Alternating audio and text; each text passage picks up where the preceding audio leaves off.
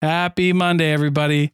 Thank you so much for tuning into another episode of the Thinking Project podcast. This is your boy Dalton. Make sure you're following the podcast on daltonkjensen.com where you can stay up to date with everything sponsorship, uh, all the new ventures that we got going on. Uh, and also, you can check out the pod community. So, shout out to Dre Rocca, uh, Angel, and Justin at the other side of the beehive, uh, the Young OGs, the Will Wonder podcast, the 27th Hour podcast, uh, the Damage Plan MMA podcast. Uh, there's so many good things happening in Utah right now. And I, I really uh, want to get as much support as we can to everybody on the home team. So please do that.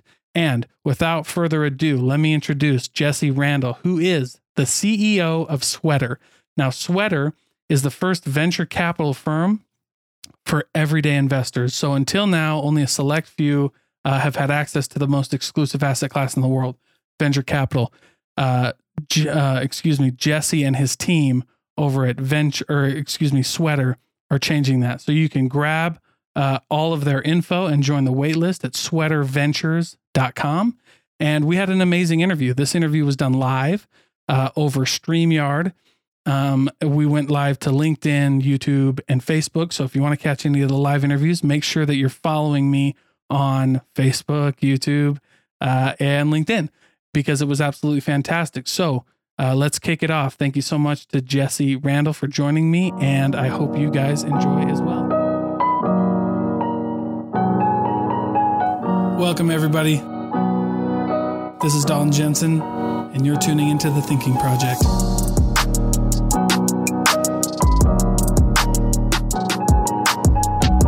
I got this shot this morning when we were when I was running freaking fantastic. Probably one of the best photos I've ever taken. Oh, really? That's great.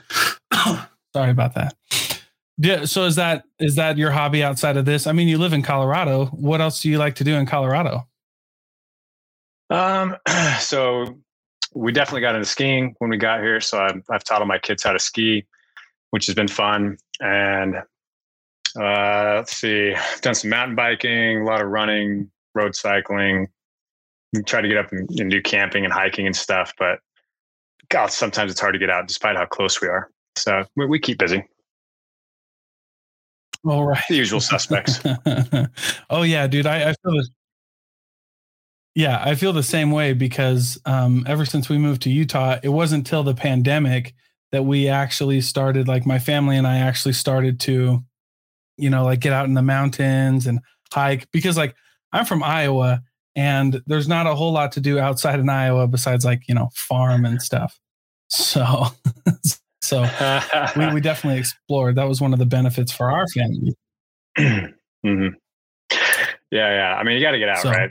Um, we decided to live in a small town yeah, here, absolutely. So that's that's a lot of fun. You know, kids, you don't have to worry about a lot of stuff that you have to in, in larger cities or big suburbs. You know, kids can get, just go do whatever. It's great. yes, absolutely. Absolutely. Well, Jesse, thanks so much for coming on the podcast. I appreciate that we were able to put this together uh, in such a short time. Um, so I appreciate you. And so I guess to start, like, let me get like your background um, and I guess your story. So you're the owner of Sweater. You're the CEO and co-founder of Sweater right now, uh, which I thought was very interesting. So we're definitely going to have to talk a lot about that. But like, how did your journey in business start? Um, and where did your love of like entrepreneurship come from? Yeah um, i'll give you the quick story on sweater. And you know for those that don't know what sweater is let me tell you a little bit about sweater just intro and then how i mm-hmm. got to it. So sweater is it's the first venture capital fund that anyone can contribute to. Um, so today if you want to put money in a vc fund you've got to write like a half a million dollar check. It's very out of reach, even for accredited investors. Uh, and so our objective was to break that down um, and uh, and create something that anyone could get into. So you know, put in five hundred dollars instead of five hundred thousand, and you know, create a the same opportunity for everyone to be able to make money and grow their wealth in the same way as the wealthiest people do. So we're delivering it as a mobile app. So it's it's kind of like uh, Robinhood, mobile first kind of an experience uh, but mm-hmm. you're getting into private companies instead of public companies. Uh, and it's all fully managed. So you don't have to go and vet your own deals or try to decide if a company's any good. We do all that professionally. We invest alongside other VC funds. in venture quality deals.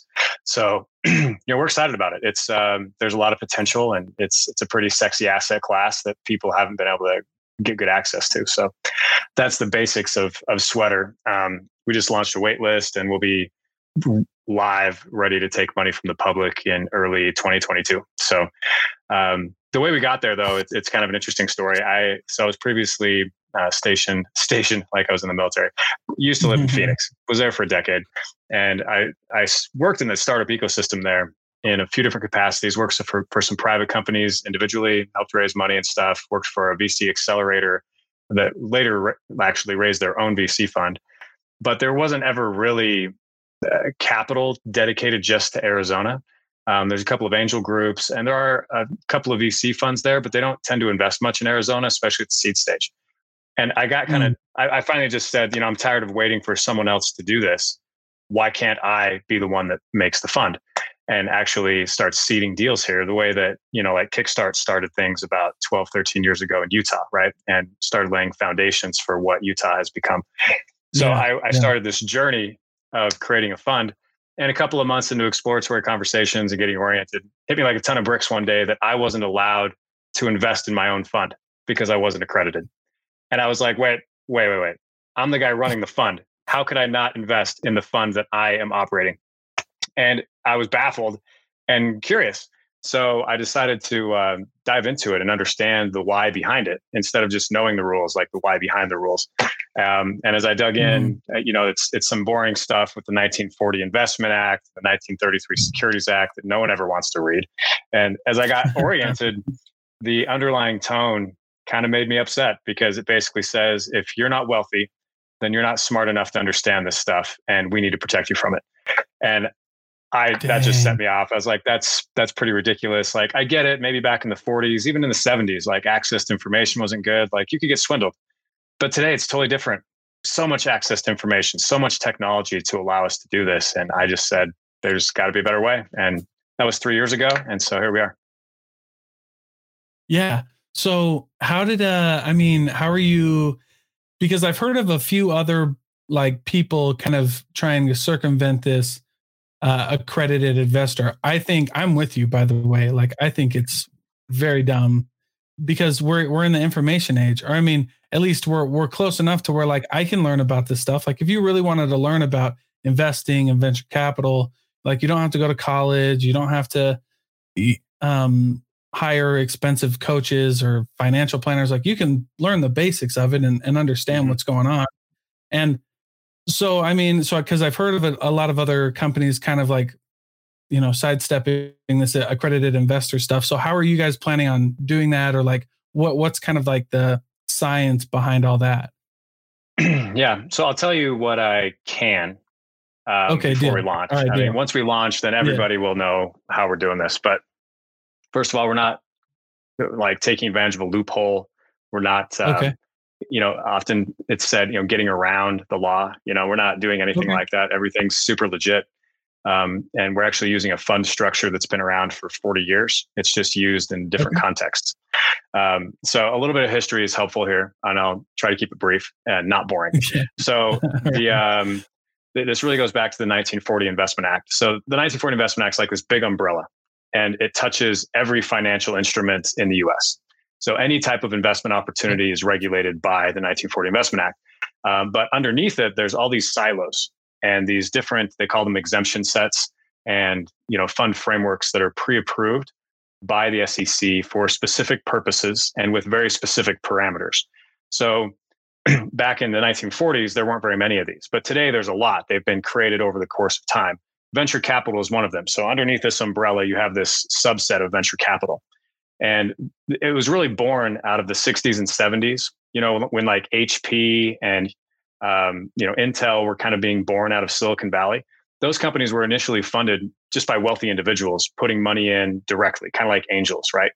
And after these things mm. started working, these guys looked around and said, well, wouldn't it be great to pool our money and actually do this you know more formally and when they went to do that they found they had to deal with this 1940 investment act that has all these really onerous oversight requirements and everything and they basically said they went to the sec and said hey we're big boys we can lose our own money why don't you let us create a fund structure with less oversight and look at all these great things we can do and you know pointing to intel and hp and stuff. We can do more of this if you'll you know take the reins back a little bit. And so the sec said sure that's fine but in return you have to be accredited or qualified investors to be inside your fund structure and you can only have 100 people in your fund we are brought to you by Legal Inc. Estate Planning. Listen, you wouldn't dine and dash, so why would you leave your family in the hands of the courts and the government when you pass away? Most people think they don't have enough to start estate planning or that it's too expensive. Things like wills and a trust. While those are valid reasons, they're limiting beliefs, guys, to creating and keeping the wealth that you want to have. Listen, it's free to talk to Michael to learn more about what you can do today to protect your tomorrow and live your best life. Wills are necessary, especially if you have a home and kids.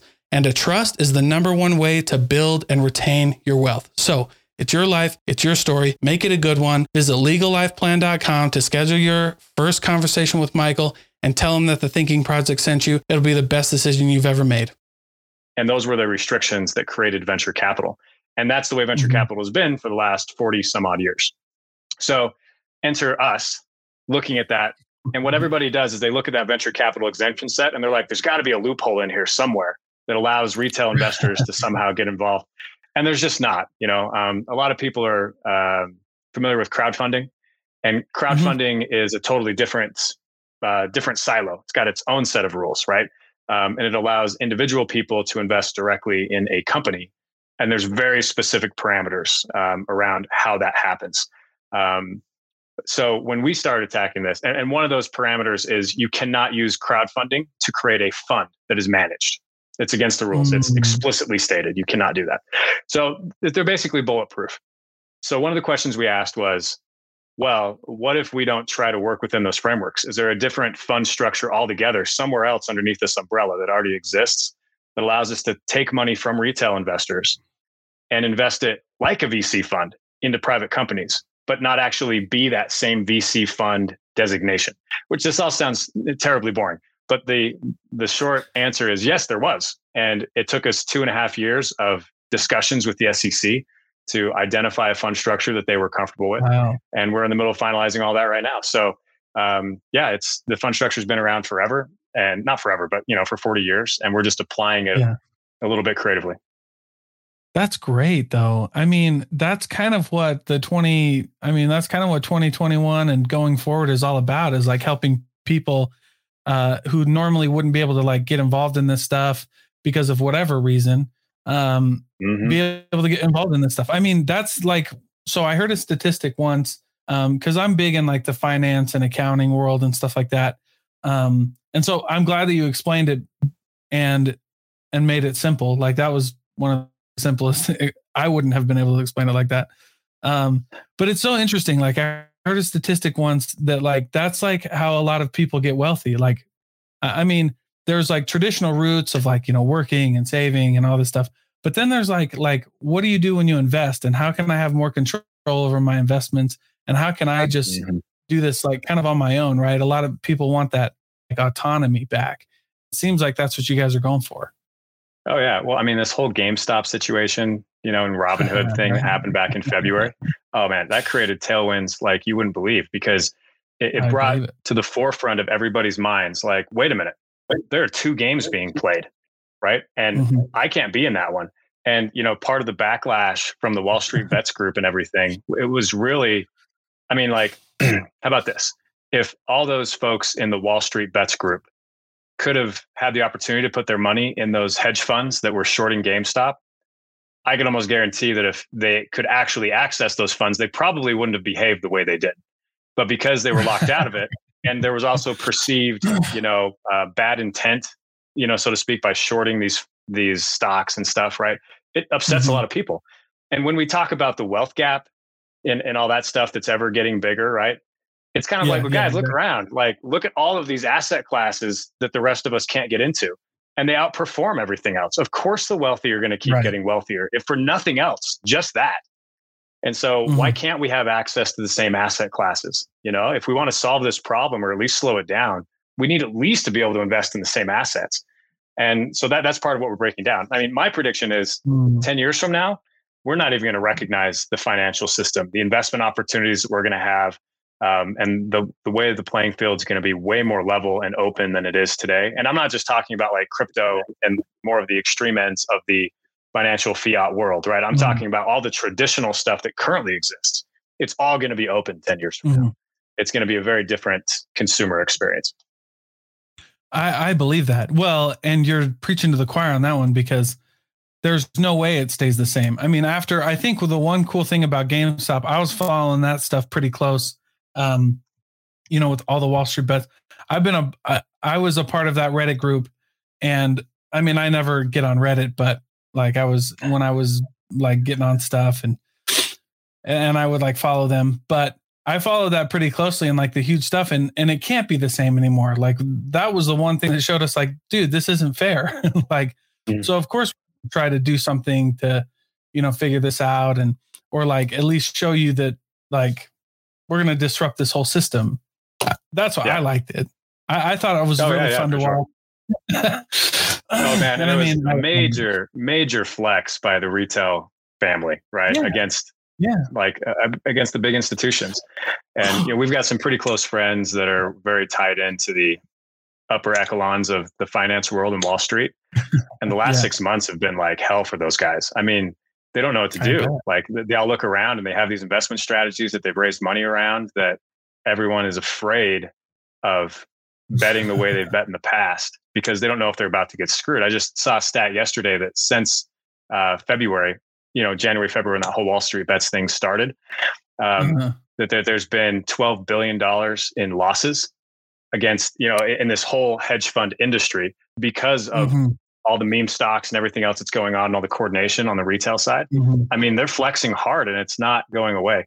I suspect that we may see some more regulation around this to help create less volatility in the market because if it continues this way, you know, I mean, a lot. I mean, people get hurt along the way. Regular folks you know they, they yeah. get caught in the wrong part of the cycle and they they do lose money right and um, so I, I, don't think that that the sec really loves that and i i do think that they're going to create some different parameters. I don't know how without making everybody sure. really upset but it's on the table. You, you got to know it's on the table. Yeah yeah I, I yeah and that's the kind of thing is like that's that's where it's hard for me like with a lot of this stuff is like how, how much it, regulation is too much regulation but i i understand that we need some and you know it's just mm-hmm. weird that's a whole probably a whole nother conversation by itself right yeah yeah exactly you know what i'm saying yeah but i mean the long run it's it's all trending in the right direction it's trending for consumers um, and mm-hmm. you know mm-hmm. that's that's sweater's whole objective right i mean like we exist to open up an asset class that's been closed off since it was created and mm-hmm. fundamentally, you know, um, bring more money around the table and create a seat at the VC table for everyday people.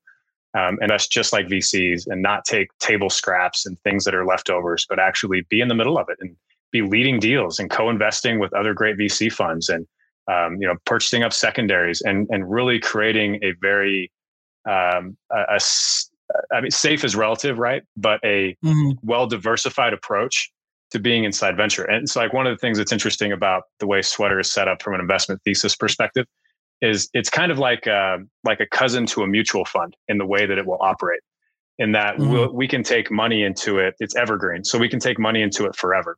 So a typical VC mm. fund um, raises a certain amount, right? They might go raise a hundred million dollars, and then they have that right. hundred million, and they have it allocated to go and invest in say thirty companies. And so when they play inside that box and say we've got to have 30 companies these 30 companies mm-hmm. have to make the fund and so they're extraordinarily selective and they have to be able to defend themselves you know the, the, the vc itself the gps have to turn around and defend their position to their investors and the decisions they made to put those specific companies in there and there's this whole thing mm-hmm. called power laws which basically says um, it's kind of like the 80 20 rule, right? 20% of the portfolio of those 30 companies is going to return the entire fund. Everything else is either going to be total losses or barely get your money back, you know, more or less. And so if they miss out of those 30 and they only have 10% or 5% of those companies that are outsized, they may not get good mm-hmm. returns. So in the way we're doing it, because it's evergreen and we can raise money forever, we're not constrained to only investing in 30 companies. We can invest in 300 or 3,000 over time. Sure, and so that creates yeah. a very diversified approach that just doesn't exist in venture right now. Yeah. Well, and that makes uh, a lot of sense and kind of really cool. That's actually a really cool way to do it because when you look at like like tech is a big one in Utah. Like when you're when you're talking like up north or you know more central south, with all these uh, tech companies and SaaS companies, and I just yeah I've always wondered like you know um, how they how they get their how they choose and stuff like that because it's a very foreign world. Like if you're you know I mean I, I work in SaaS and I've worked in tech and I've and I've learned all this stuff, but experience it experiencing it is really different, right? And mm-hmm. that's really cool that now you can have people let people experience. So, uh, man, when this launches, I have a ton. I, I want to dive deeper because I know you. I know, I know that you can't tell a whole lot, but it's really cool. That's a really cool way to do it. Yeah, thanks. I mean, we're excited. You know, it's. um I, I wish I could talk more about it right now, but you know, overall, it's just. You know, and we're not out. I mean, like to be clear too, like we're not out to like take down venture capital or like disrupt the industry. That's that's not our purpose. Like, I mean, traditional VCs are going to stay around, right? We're just one more player in the market, and we bring some unique advantages to the table. Um, but like what yeah. we say is that venture capital hasn't reached its full potential yet, right? It has an outsized impact overall um, on on the industry and on the world because of the way that companies grow and, and have an impact on uh, in the long run. Um, but you know, like on a scale of one to ten, the way we see it is like, well, it's like a five or maybe a six out of ten, right? And what's missing right. from our perspective is it's retail money and it's retail engagement in the process. You know, mm-hmm. so like mm-hmm. when you examine effectively the strategy of how companies are built today, it's basically find a great team that has a great pain point and concept that they are solving, right? And a big market opportunity. Mm-hmm. Give them a war chest of money to go out and conquer the world, right? And then, you know, they sit in their bunkers and they go pew pew pew and you know, they they try to get customers and they're they're attacking the whole world trying, you know, if they're focused, they'll be very narrow in that. But generally, you're giving them a war chest and say, go to work. Yeah. Um, and try to get the world to come to you, you know? And what we're saying is, well, what if we brought the world to the startup? I mean, we're going to have yeah. hundreds of thousands or even millions of investors. And so when we make an investment in a company, we have hundreds of thousands of people who are now part owners in that company and they have a vested interest in helping to make it successful. So when it comes especially to the earliest stages of actually helping a company uh, find success, we believe that we can reduce the risk associated with that and accelerate the amount of you know the the time to market and reduce how long it takes in order to find product market fit and actually establish yourself as a company. And you know, so like we look at things like that, and it's like we could. There's a chance, right, at scale that you can fundamentally change the way that companies are built and taken to market. And we're excited about that, right? I mean, that changes the fundamentals yeah. of the whole venture game. It, you know, if we can pull it off. Oh, for sure. I mean, that's just the coolest thing. And this is why I love interviewing business owners, especially like yourself, where you're like creating something new and starting something different, is because you have this idea and it's it's really going to help so many people. And when you're somebody who has all of these ideas or you know you want to start like growing your wealth like maybe you're in a good place to really start putting your money somewhere it can be kind of boring to go like 401k IRA and stuff like that because you want to like invest in these companies. Like I love investing in small businesses. So with like self-directed IRAs or like, you know, just some other stuff because that's the cool thing. Like seeing like small business and medium-sized businesses or like these tech companies who are changing the world, seeing those guys' visions and being able to help them, like that's really cool in my mind. And it seems like that's what are doing. So, I mean, aside from,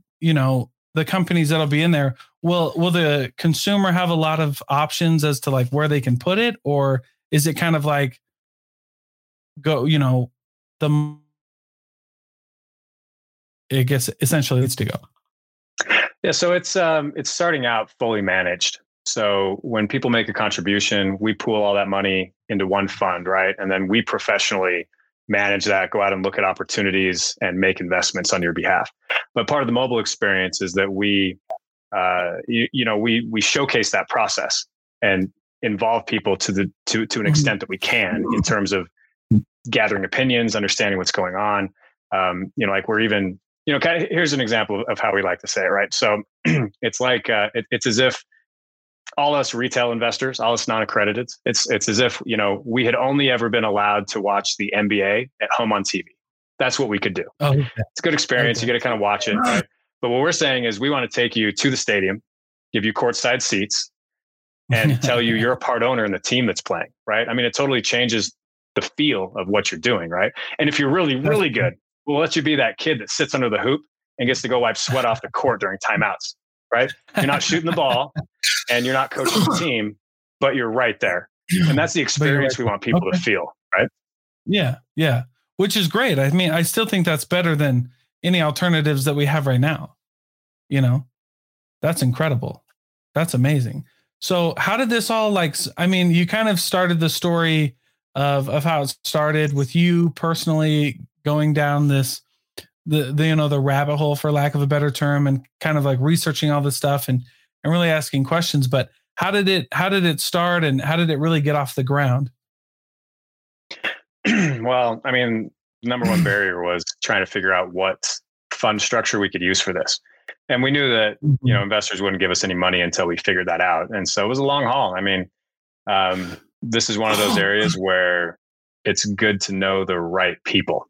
Um, and not from yeah. like a you know like a mobster kind of know the right people but just like you know there, there are folks that understand more deeply how these big government systems work and who the right people are inside that you know can understand what you're working on um, and so we finally got around i mean it took about a year and a half to get introduced to someone who had previously been at the sec for about five years and he had just come out and made partner oh, wow. at a, a, law firm called Bryan Cave um, and we got connected with him and you know, explained it to him, and he's like, "Oh, I know exactly who to talk to." And they have this special process that's not published anywhere. And you know, like we can get you in here and get it all organized and have you talk to all the right people. And I'll make some phone calls. And I mean, it, from the time we had that conversation, it took almost 10 months from the time we met him until we actually had those conversations. It took forever.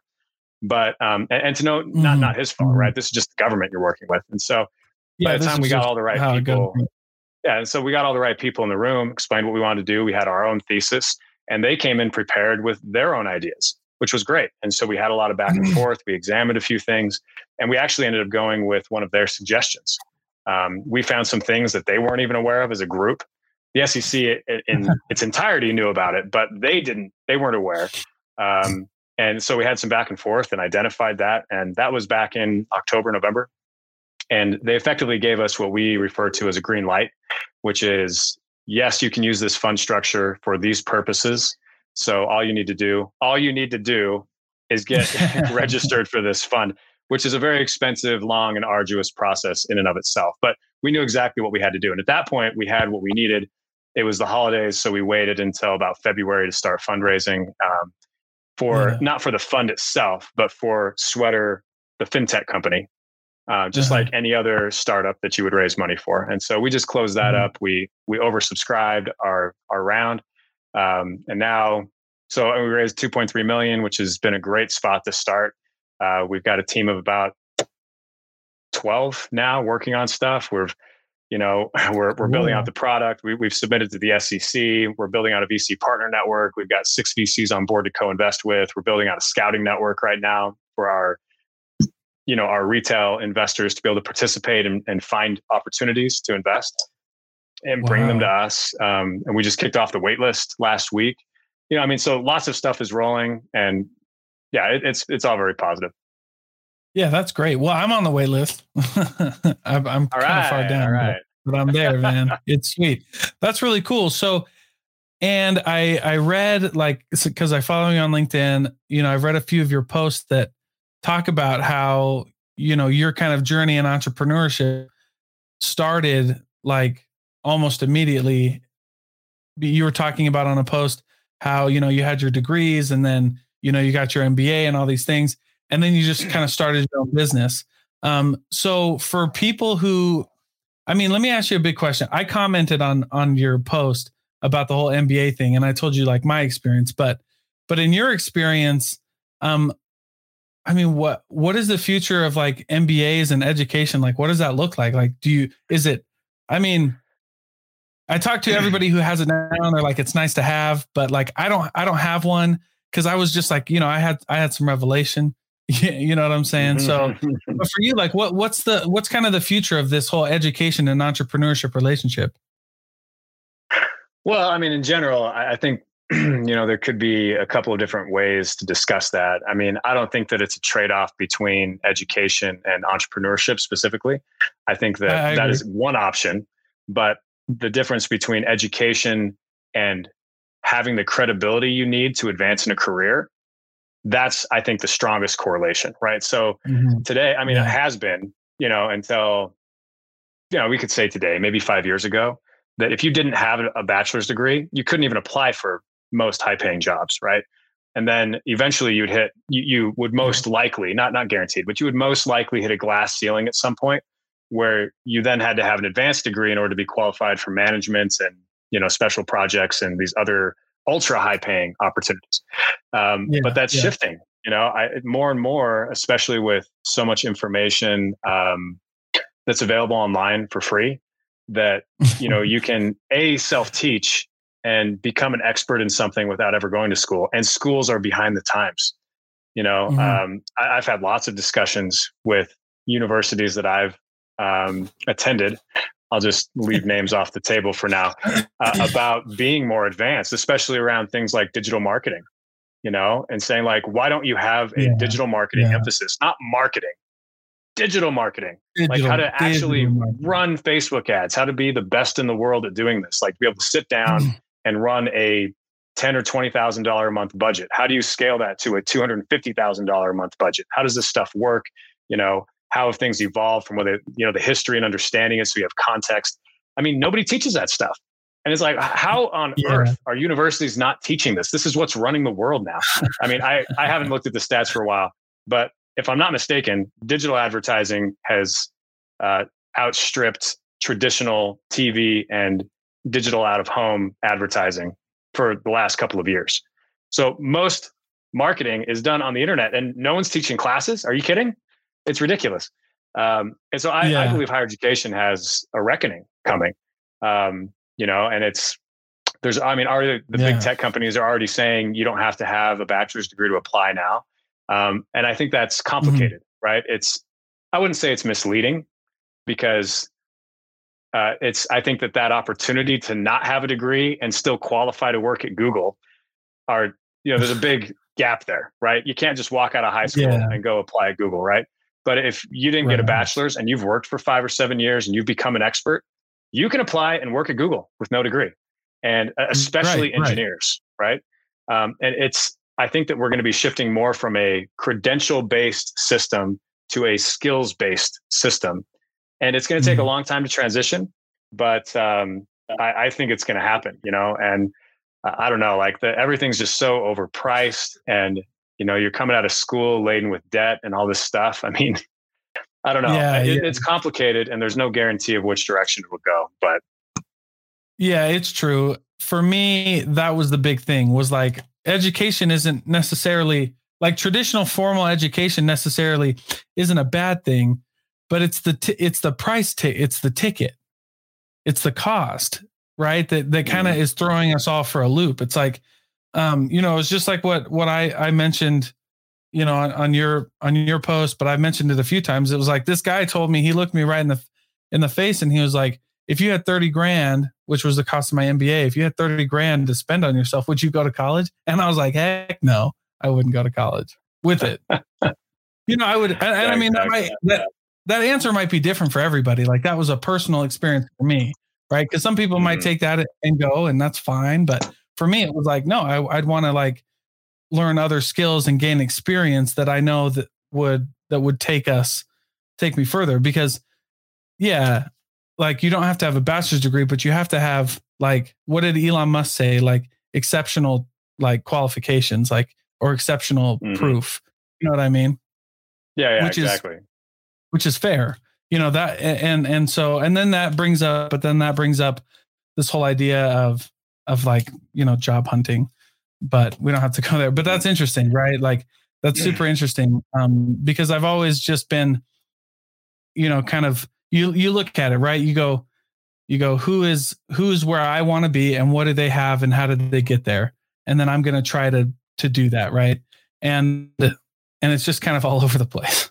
yeah, yeah, exactly. Hey, you know, uh, there's always just like all these things. There's always going to be a place for MBAs. There's always going to be a place for PhDs and undergraduate degrees. There's always going to be mm-hmm. companies that are going to require that stuff. I don't think that it will ever go away. Um, yeah. But I do think that there are going to be alternative paths that are that become very viable options and better, mm-hmm. more formalized way of gaining skills instead of degrees. Um, and I, I'd say I've yet to see a formalized way to get that done efficiently and, and at any kind of scale but I think it'll happen. You know, it's uh, mm-hmm. it's ripe for disruption, as many say. Uh, it's ripe for disruption. yeah, yeah, it really is, and I, I'm excited. I've talked to a few people in kind of like that disruption education space, and it's pretty exciting to watch that that whole for sure. So, what is your like? um I, I, like to talk about books. I, I, mean, I'm sure like you should see some in my office here, but I'm like, I love books. Um, what what's book that you recommend to everybody, especially if they want to start a business or maybe they're getting out on their own and stuff like that? Oh, 100%. Um, shucks, what's it called? Uh, it's a negotiation book. I got it on my shelf. Where is it? Ah, Never Split the Difference. Oh, I've yeah. read that book like five times. And oh, as I mean, everybody should. I mean, yeah, I mean it's it's the yeah. best book I've seen for business and life. Like to actually get ahead and you know not not in like a selfish or devious way, but like in a natural way to get what you need and want without being yeah. rejected for unnecessary stupid reasons. I mean, and it's like I mean, it covers like basic everyday stuff, but it's bigger stuff yeah. like salary negotiations and you know closing big sales oh, and like and doing like real stuff. So I appreciate that book. I think that it's extremely rich in its content and it's real world. That's the thing. Like so many books that are are published out there are written by no no offense to any of them, right? But are they're smart books that explain studies that mm. have been done. You know, like um like Jonah Berger does a lot of this, right? Um, yeah. And looking at things like Blink and you yeah. know and, and Malcolm Gladwell, like smart books, incredibly smart, right? and yeah. they're they're great at it because they take other people's studies and then they digest it and give their own view of, of how all that stuff actually works in the world um, but the yeah. thing about never split the difference is it's from you know 30 years of in the field negotiations being taught by the person that did it and that's very different than a study and so that's one of the reasons yeah. i love it is it's just it's so applicable and so real yeah yeah real world advice i love that book and i actually went and um, you know masterclass. Chris Voss had a masterclass on uh on on their website, and he's got the Black Swan. Dude, I I love that guy. Plus, interesting note about Chris Voss. it's so funny. I brought this up. He's got a, it's a really popular book because I asked this question two interviews ago, and they said the same. Um, but yeah, I grew up right where Chris Voss grew up. So he grew up in uh, in Southeast Iowa, and so I remember oh, like cool. Voss Voss Petroleum and oh, really? everywhere and yeah, it was actually pretty, it was pretty cool. You know. Yeah, that's awesome. Um, I mean, another yeah, one like specifically for startups um, is okay. the hard thing about hard things. Oh um, yeah, by uh, Horowitz. Uh, what's his first name? From Andreessen yeah. Horowitz, uh, A16Z. Yeah. And I mean, that guy, holy cow, he went through the wringer as a founder, like in a crazy way. I mean, he founded yeah. his company like right before the dot com bust. And he was one. So like I think I, I'll probably get the years wrong, but it was like in 2000 there were like 350 IPOs of tech companies or something like that, or maybe just overall. And in 2001 there were like 23, and his company was one of those 23 companies that went public. And so, uh and after that, of course, everything was just collapsing.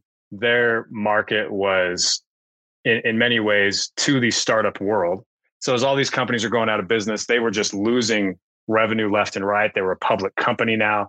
And he had to reinvent that company from the top down and somehow survived and still sold it for a couple of billion, you know, six years later. I mean, like absolutely crazy. But the thing that I love about it, besides it being real, and again, not theoretical, right? Being told by the person right. that went through it, is that it's so fo- it's not focused on the strategy, the traditional notion of strategy in business. Probably, I would say the vast majority of it, probably 60, 70% of that book is about people and how you manage and mm-hmm. inspire people inside a startup environment that is often volatile and difficult to manage when you're the founder having to make hard choices and how you facilitate that. Because i mean he had points where he had to fire you know 70% of his staff. So the thing you don't think about is like well that that's mm-hmm. a crappy experience having to fire 70% of your staff. But the bigger problem is what do you do with the 30% that stay? And how do you convince them to stay and actually be productive and help yeah. rebuild the company? Because they're scared to death. I mean imagine like seven of your friends just like walked out the door like and you're left you're like oh my gosh i got to get out of here you know like i'm next yeah yeah so like what do you do in that scenario to maintain morale and and actually be able to inspire people to to do what's necessary i mean it's it's real and um so I really appreciate that book. Matter of fact, I'm going to put that back in, in Audible and listen to it again. It's been a couple of years. you should. I mean, I remember I read that book for the first time two years ago, but hadn't hadn't thought about it until you just brought it up. So I'm gonna have to read that again too, man. I appreciate yeah. that. yeah. You know, yeah. one more too that I want to like specifically for founders. Um, there's a couple of them that kind of cover the same stuff. One is called The Founder's Dilemma and I think the other one is called Founder Pie, maybe something along those lines. And it's the whole okay. notion of how you determine equity splits between founders. And this oh, area wow. of all areas is probably one of the most contentious things that destroys teams. Um, is mm. negotiating equity. Um, and it's like uh, negotiating uh, equity when you're when you're selling, like when you're raising, or like when you're starting the company. No, when you're starting. So, oh. you know, you and two buddies are going to start a company and you say, well, there's three of us. Let's split it three ways. And then you go and start the company. And then, you know, one of them, one of you quits your job and you're full time on it. The other two keep their jobs. They're working nights and weekends. You know, one of them is only putting in half as much time as you thought and they're always taking vacations. You know, you're putting in both time yeah. and you put in $50,000 and they've put in five, you know, and you get six months down the road and you look around and you're like, I'm doing way more than a third of the work and a third of the risk here. You know, and that creates conflict, right? So the way that you start that conversation and the expectations you set between founders moving forward is just incredibly important. Um, and it actually is a really like for me personally, it changed the trajectory of some stuff I was working on with Sweater. And so yeah. it's absolutely critical, I'd say, to understanding how to do that. And like one of the things that's really interesting, you know, is being able to examine like what timeframes different people are going to be adding value to the business. So out of the gates, mm. it might be the engineer, the product person that's actually building the thing so that you can go and sell it. But after that point, it might be the salesperson, right, that's going to go out and actually generate revenue. Um, but they're not right. happening at the same time, you know. And so, uh, you know, is one person taking more risk than the other? And um, and one of the most eye-opening concepts for me was once you negotiate this, it's not set in stone, right? Like you can mm. change equity structures and you can have that conversation, you know? And so um, wow. I think it's something a lot of founders don't understand. They just, they get, you know, um, they get upset about the position that they're in, the risk they're taking, and they never consider that you can renegotiate um, and, and have a, a better position.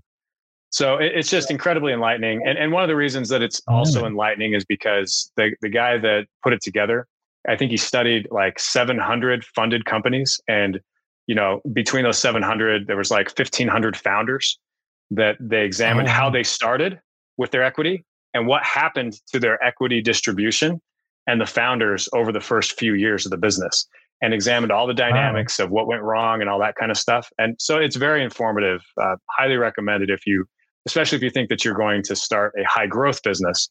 But if anything else, basic rule never just split it 50 50 or 30 30 30 or whatever, right? Just you have yeah. to have the tough conversation on day one and say, what is everyone bringing to the table? And, and you know, it's like mm-hmm. one of the mm-hmm. things it's like, if you got the idea, if you're the idea guy that started it all, you get a 5% bonus off the top, right? And then from there, you create more like an equation to try to determine who is adding what value along the way, including you know financial, time, uh, reputation risk, you know, um, offsetting salaries, yeah. like salaries you're giving up, yeah. like all that kind of stuff, and you come up with a formula that everybody agrees on. Come out the other side, and then you have an answer, right? And all you can do is argue with the formula instead of arguing your emotions. It's it's logical. Right, right, right. Yeah, that makes. whoo, that's a lot to unpack. That and that's a but that's important for people to know though. Like, because if you're in a partnership, I mean, I learned after starting two businesses with partners was the one that you mentioned, like never split it 50 50. If you go into a partner with somebody, um, and I always just assumed that never split at 50 50. I mean, I'm sure this is part of it, but um, I, because of like, if you have two partners, it's just like voting rights too. Like, you know somebody has to have the final say like we can't be stuck in like a stalemate like somebody has to pull rank like if if there ever comes a time where somebody pull rank and like make the decision like like we have to do that right mm. Yeah totally man. We could talk about books all day. Dude i well i love it though. Because i mean do you feel like i mean for entrepreneurs i gosh dude i mean i've talked to a ton not not necessarily on the podcast, but I've talked to a lot who who just don't don't see the value of like I don't know maybe books specifically. You know, I mean you're you're always learning and you have education, but nothing like a good book in my mind. So I appreciate that. I appreciate your your input on that. Well, that's mm-hmm. well, I and I appreciate your time being here. Like I don't want to take all day from you, and you know, especially on the weekend. But um, how can people? I mean, I think I left the the the uh, website and the link here. But for you, like, how do they follow you and get a hold of you if they want to get involved, or what should they do? Uh, well, for Sweater, you can just go to sweaterventures.com and sign up on the okay. wait list. Um, you know, and we, we're having some fun with that, right? So we've got a ranking system and you know, when you share with your friends and they sign up through your link, you go up in the rankings. You know, it's pretty fun. Yeah, um, and then we keep you updated. As, yeah, yeah, it's it's it's good so far. So we'd love to have people sign up and and follow our journey there. Um, and then for me personally, I don't like they don't really have like handles and stuff on LinkedIn. So if you just Google Jesse Randall sweater LinkedIn, yeah. I sh- you know that I'll, I'll pop up. But uh, yeah, I mean, I'm in, I'm in Boulder, Colorado. So if you want to look me up and, and follow, I'm fairly prolific on LinkedIn. I, I, do like posting a lot of good content and um, you know trying to keep things real. I'm not one to self promote too much, but you know life is is complicated, and we all have a life outside of work, and that's kind of some of the angle that I like to take is that um, yeah. you know we're all human and we all need to talk about these other things that are important. Oh yeah, absolutely. And I like I said, I love it. So I'll keep doing it. Well, I appreciate you coming on, like I said, and uh and I hope you guys crush it. I can't wait till sweater uh, launches, brother. All right. Yeah. Thank you. Well, we're excited too. Get it in your hands.